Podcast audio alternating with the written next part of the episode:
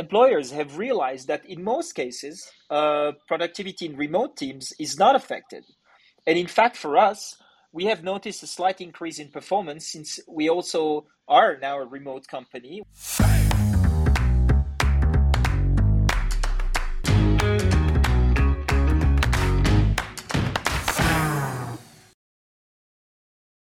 Hi there, Pauline here, Head of Marketing at Arcanys, a software team augmentation partner in the Philippines. Today I'm co-hosting this episode with Arcanys co-founder Fred. Hi, Fred. Hi, Pauline. So we'll dive today uh, into the mechanics of outsourcing, particularly the timing and the triggers that push companies for it.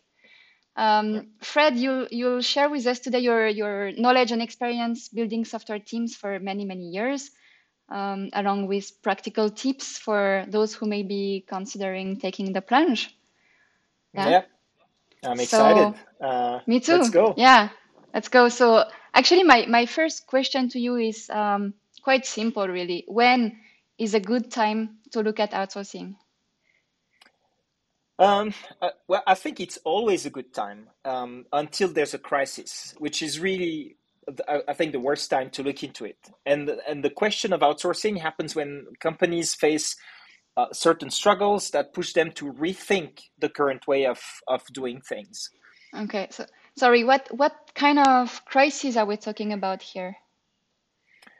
Yeah, so uh, it's usually when companies notice that either they can't do as much as their as their clients want them to do, and maybe start missing opportunities or they struggle to retain talent, or they, they think they need to work in a more uh, cost effective way to produce the same results. And, and so the, the good thing is that companies, they, they rarely wait until it's like full, full crisis mode to start looking at different options uh, that would ease their challenges. Right. And outsourcing is really one of the ways to, to, um, to look into a different, uh, different options. And these companies they, they start looking into options when the, the itch is usually annoying enough that it makes them move into action. And right. i i believe that companies should never wait until it's like a full, full-blown crisis to look into outsourcing because usually any rush decision is usually bad. And and like in any relationship um, setting up a new team with an outsourcing partner takes a bit of time and effort. Um, which is really not what is you know uh, the best idea when when a company is facing a, a crisis. Right. I see. Yeah. So um, these challenges that you you're talking about and that can be eased somehow uh, with outsourcing what are they really? Um, what what makes company want to outsource their software development or extend their development team with a nearshore or offshore company? Yeah. Um, I think the, the order of importance depends on the on the type of company, but um, I'm maybe just going to list uh, uh, the main ones. The, sure. Uh, and it's not in particular uh, order of importance, right? But um, so uh, I think the first trigger for many companies is like it's taking so much time to find developers and we even more so with COVID, and maybe I'll um, I'll, I'll I'll dig a bit deeper into that later. But some markets are so competitive that uh, for small to medium businesses that don't have a budget of a unicorn like um, you know Google or in Australia it would be Canva or or um, Atlassian, and it takes I mean it takes really a lot of time to find the right fit for them at the right budget, and this has be- become even worse since since COVID, and um, actually for, for, for a few reasons. Um, first, there has been a huge increase uh, in terms of workload because COVID has really sped up uh, the digital adoption by, by several years. It, it really has fast tracked digital transformation in many businesses right. because it has forced all these businesses to increase their reliance on digital tools to communicate and, and collaborate online, be it with their, um, uh, I mean, their staff or even with, I mean, with their clients, really, because nobody's was, you know, getting outside and, and every everything has become become really remote, and um, so this crisis uh, has really propelled tech innovation in business, which in turn has increased the need for developers uh, since uh, you know all these digital projects suddenly appeared so much more urgent and and got a lot more budget. And for the markets that I mean we are looking at, um, which is mostly Australia and New Zealand, um, the border closures in in these countries and the difficulties for you know uh, uh, people outside of the country to obtain working visas since the beginning of the crisis That's right. has only made everything like so much worse in terms of finding disqualified uh, labor onshore. And as I mentioned earlier, these big there's also these big tech companies that kept on hiring like crazy because um, their own clients had more you know requests. So everything ended up drying up the market. Um, and and the, the dry market is is the second why uh, the second reason why companies outsource. Um, and because when the when the market gets dry the salaries onshore have like become crazy. Like they've shot up massively. And and um, as I mentioned earlier like Atlassian and Canva in Australia the salary expectations for the de- developers have gone up. And they go up to I when I look at the market uh, on a regular basis, the salaries, I mean, the rates, they can go up to 160,000 Australian dollars to $200,000.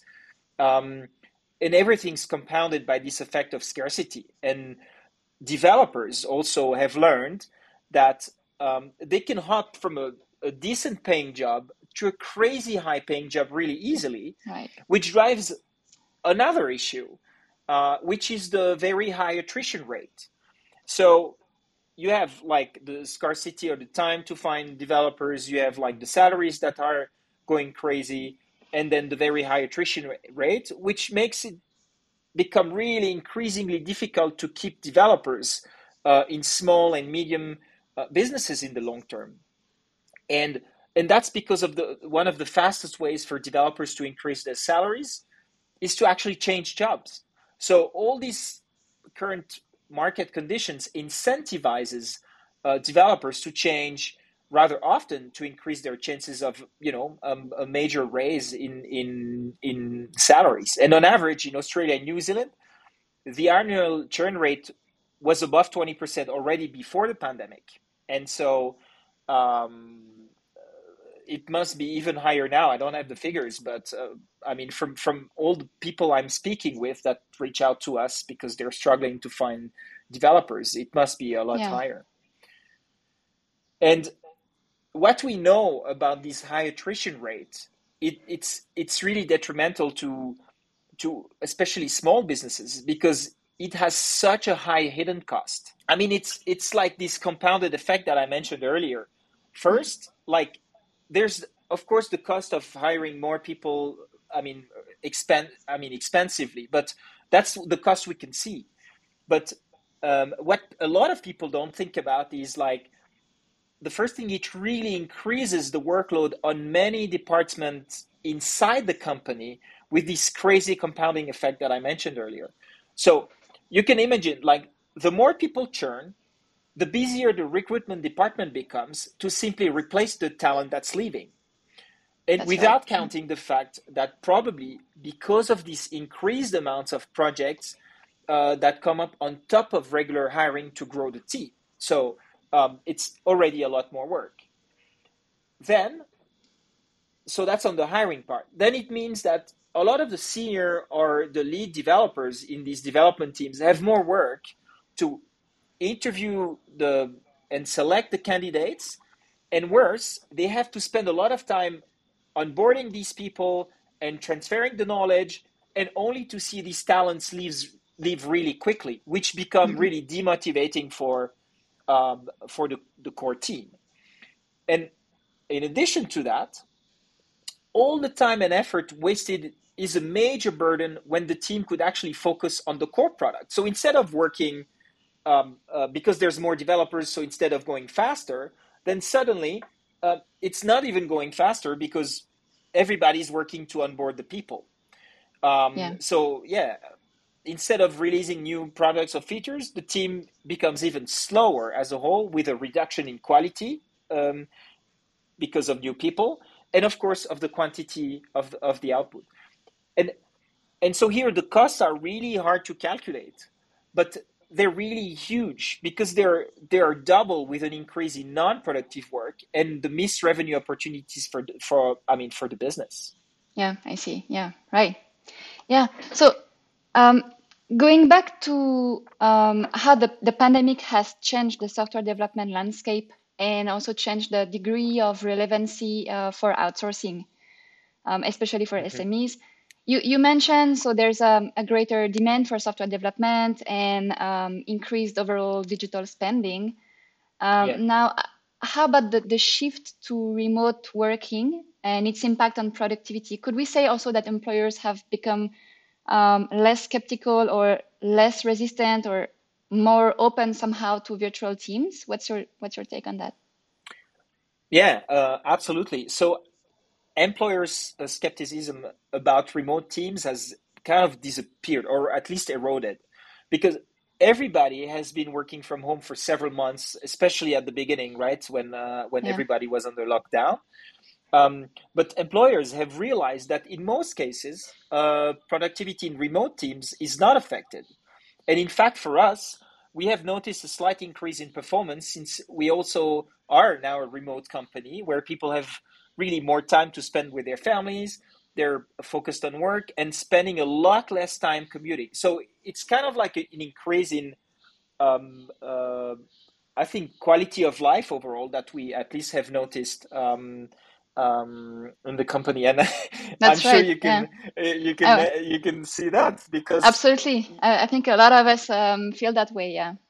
Absolutely. Yeah, you you've you've been able to work uh, almost for a, a year uh, uh, in France, and um, yeah. I've also gone back to see my family, and and I think a lot of people in the company also went back to their provinces, and um, and so everybody has just more time um, yeah. um, I mean, with people they love, and without diminishing the time they have for um, for work. And our clients, um, I think, from the surveys we we've run, are are uh, positively um, impacted by by by that. So if it works right. for us, then it it works for many many other companies. So, right. but it took you know it took a bit of a change change of mindset, and uh, I don't think we're going to go back to to to the, the whole office um, setup.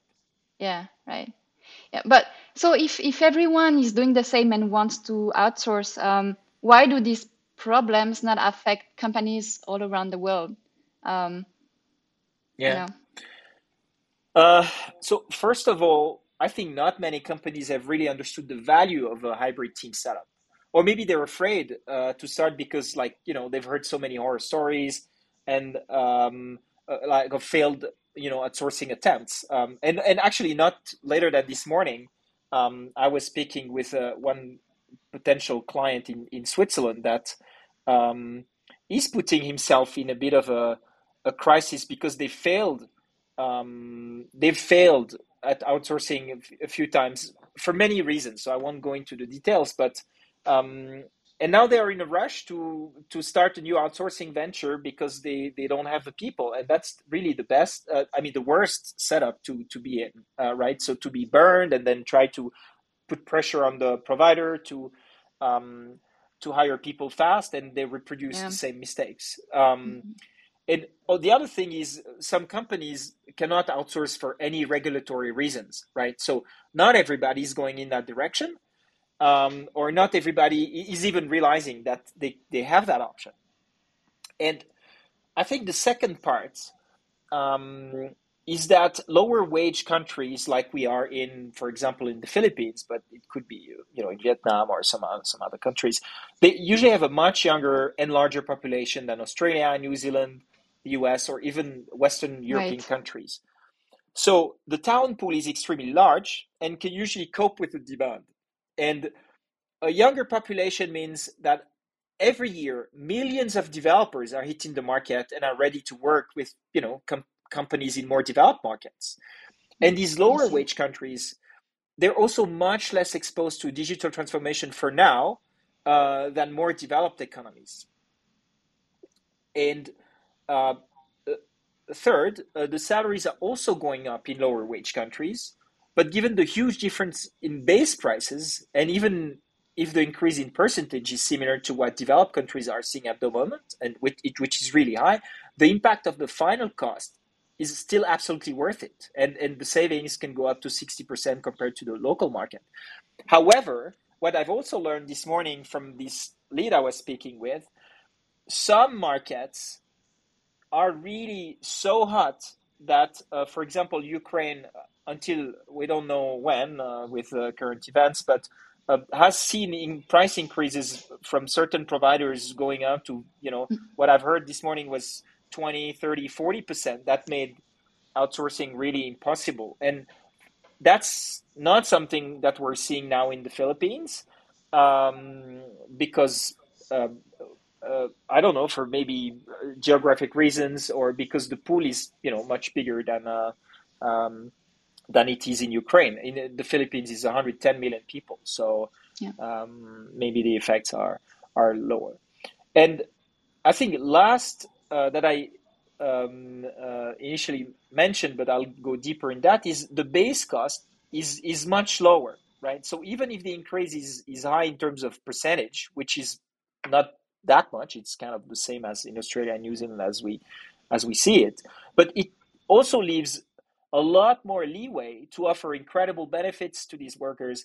And sometimes local companies in developed countries they cannot even compete with the, these benefits. So Google. Right um, Canva, Atlassian may be able to, but a regular normal startup with a limited budget or you know a small to medium business that is just trying to get by they can't do that. And but we know that taking extremely good care of employees both in terms of pay and benefits is super important to keep them. And if you add then on top of that many learning opportunities a really great culture that we're at least for us trying to work on really hard and then interesting project for the developers to work on then it becomes a lot less likely that the developer working for an outsourcing company is going to change jobs versus a local company that can't afford to pay and offer google like conditions right? Yeah yeah right. Yeah um, that makes sense. Yeah interesting. Yeah you're, you're right. We, we can see how crucial company culture and how crucial the, the focus on the developers' well-being and career are in mm-hmm. in outsourcing companies like um, Arcanys, for example. So, yeah. Um, thanks, uh, Fred. I'd like to ask you one more thing before we we close this episode. Um, what would be your recommendations for the first things to do or the first steps to take um, when this itch is pushing companies to start looking for options? Yeah. Um, so there's a few easy steps I would I would recommend, and um, actually could be really part of a new episode fully dedicated to that. But um, in a nutshell, um, first I think what a lot of companies the majority do, but what a lot of companies don't is to understand really clearly what the issues they're facing internally right? They have to kind of put words on that and and and and list them, um, and that's very important because um, uh, then it allows them to establish clear goals uh, they want to achieve and and what seems the best route to to solve them, right? And then um, if outsourcing seems to be so that's the third point if if outsourcing seems to be one of the options um, then start looking for providers you know and and and the question is then how to how to do that and right. what we see um, from from from the people i speak with is some they ask for you know their network like their fellow entrepreneur friends if they have any recommendations because that's like uh, we know that references for from trusted people are one of the best ways to find a reliable partner because if they work well right. with one company right it might be so um, and they can talk about their experience. And one that i find is or that i think is great is to run a linkedin search to see who in your network could help you because there's so much information about a person or a business on linkedin and so it's a really good place to start. And yeah. f- maybe you could ask the people whom you're connected to if they can give you some information about the people or companies that show up in your results based on your specific search terms. And you also may find a lot of the you know the content that the person or company is putting out there that could help you shortlist a few companies. Um, a third step would be, you know, rating websites such as Clutch or or uh, like uh, yeah, Clutch or GoodFirms or G2 Crowd. I don't know if they list uh, software companies, but the main one that I know is Clutch. It's a really good way to find providers ranked by what matters to you, right? If you're looking for a mobile application, if you're looking for staff augmentation yeah, right. partner, because I mean, there's different kinds of outsourcings that outsourcing that we could you know mm-hmm. talk about um, in a third episode. We just got you know yeah. two more ideas. Um, and and so the fourth is dedicated platforms such as like you know outsource accelerator um, and we're going to have an episode with uh, the ceo of outsource accelerator in a few weeks um, that could also give us you know some some insights about the current trends in outsourcing so that's the topic we'll talk about yeah. Um, or there's another platform called squad gurus that's i think more for the us or Accelerance. We've also worked with them in the in the past, and uh, so these guys have usually a list of pre-vetted companies that you can search, um, and, okay. and, with the specific angles that are um, um, interesting, you know, to to to these companies. And um, for the, the one more is just you know a simple Google search that can help you as well, both with uh, you know uh, companies that advertise in AdWords or just companies' websites and SEO rankings and uh, stuff like that. But I think this gives you a bit more of a biased version uh, view of your options because they would you know yeah, unless certain... you unless you really know what you're looking for or maybe search for the the right keywords, I guess. Yeah, and and even that they can tweak you know whatever they want. So it's always good to mm. go on like some third party come through some third party stuff that with uh, you know social proof of these companies. So it's a good way to start, but then I think you got to take a step back and look at okay, how where are they pre- present and and how what are people telling about them, you know? Right. Um, and one more um, that I think is uh, growing and uh, with uh, one way that led me to make a lot of purchases is really to listen to podcasts. Uh, so you can search in Apple, Spotify, or Amazon, or uh, a podcast uh, that are interesting to you by topic. And because there's a lot of stuff to learn about different options in, in podcasts, right? Because um, they go into into um, into more detail. Just like I hope you're learning something from this episode. Yeah, absolutely. And so the last step I think we should cover today is like once you've you know you've got all these information about different providers and stuff like that, then um, I don't think it's really worth like contacting really like the 15 that you've found, right? Um, uh, with all the information that you've got online, uh, it's about to select a few providers. Um, I mean, a short list of maybe two or three to then get into deeper discussions because um, if you've done your pre-vetting well, then uh, uh, you know uh, you should be able to to to go into deeper discussions. And speaking of that, um, uh, we, have actually posted an entire series of like, is it seven podcasts that we did, right? Yeah. Um, that are fine. You can find on Apple or or Spotify or even on YouTube, I think. Um, on how to select your outsourcing partner, and so we're going through like the different kinds of uh, outsourcing, uh, things you can do and um, and then all the different aspects that I think a company should should look into uh, depending on, on what matters to uh, to them. I think they're quite in depth. It's I don't know how many yeah, hours. is that's like maybe that's um, two hours.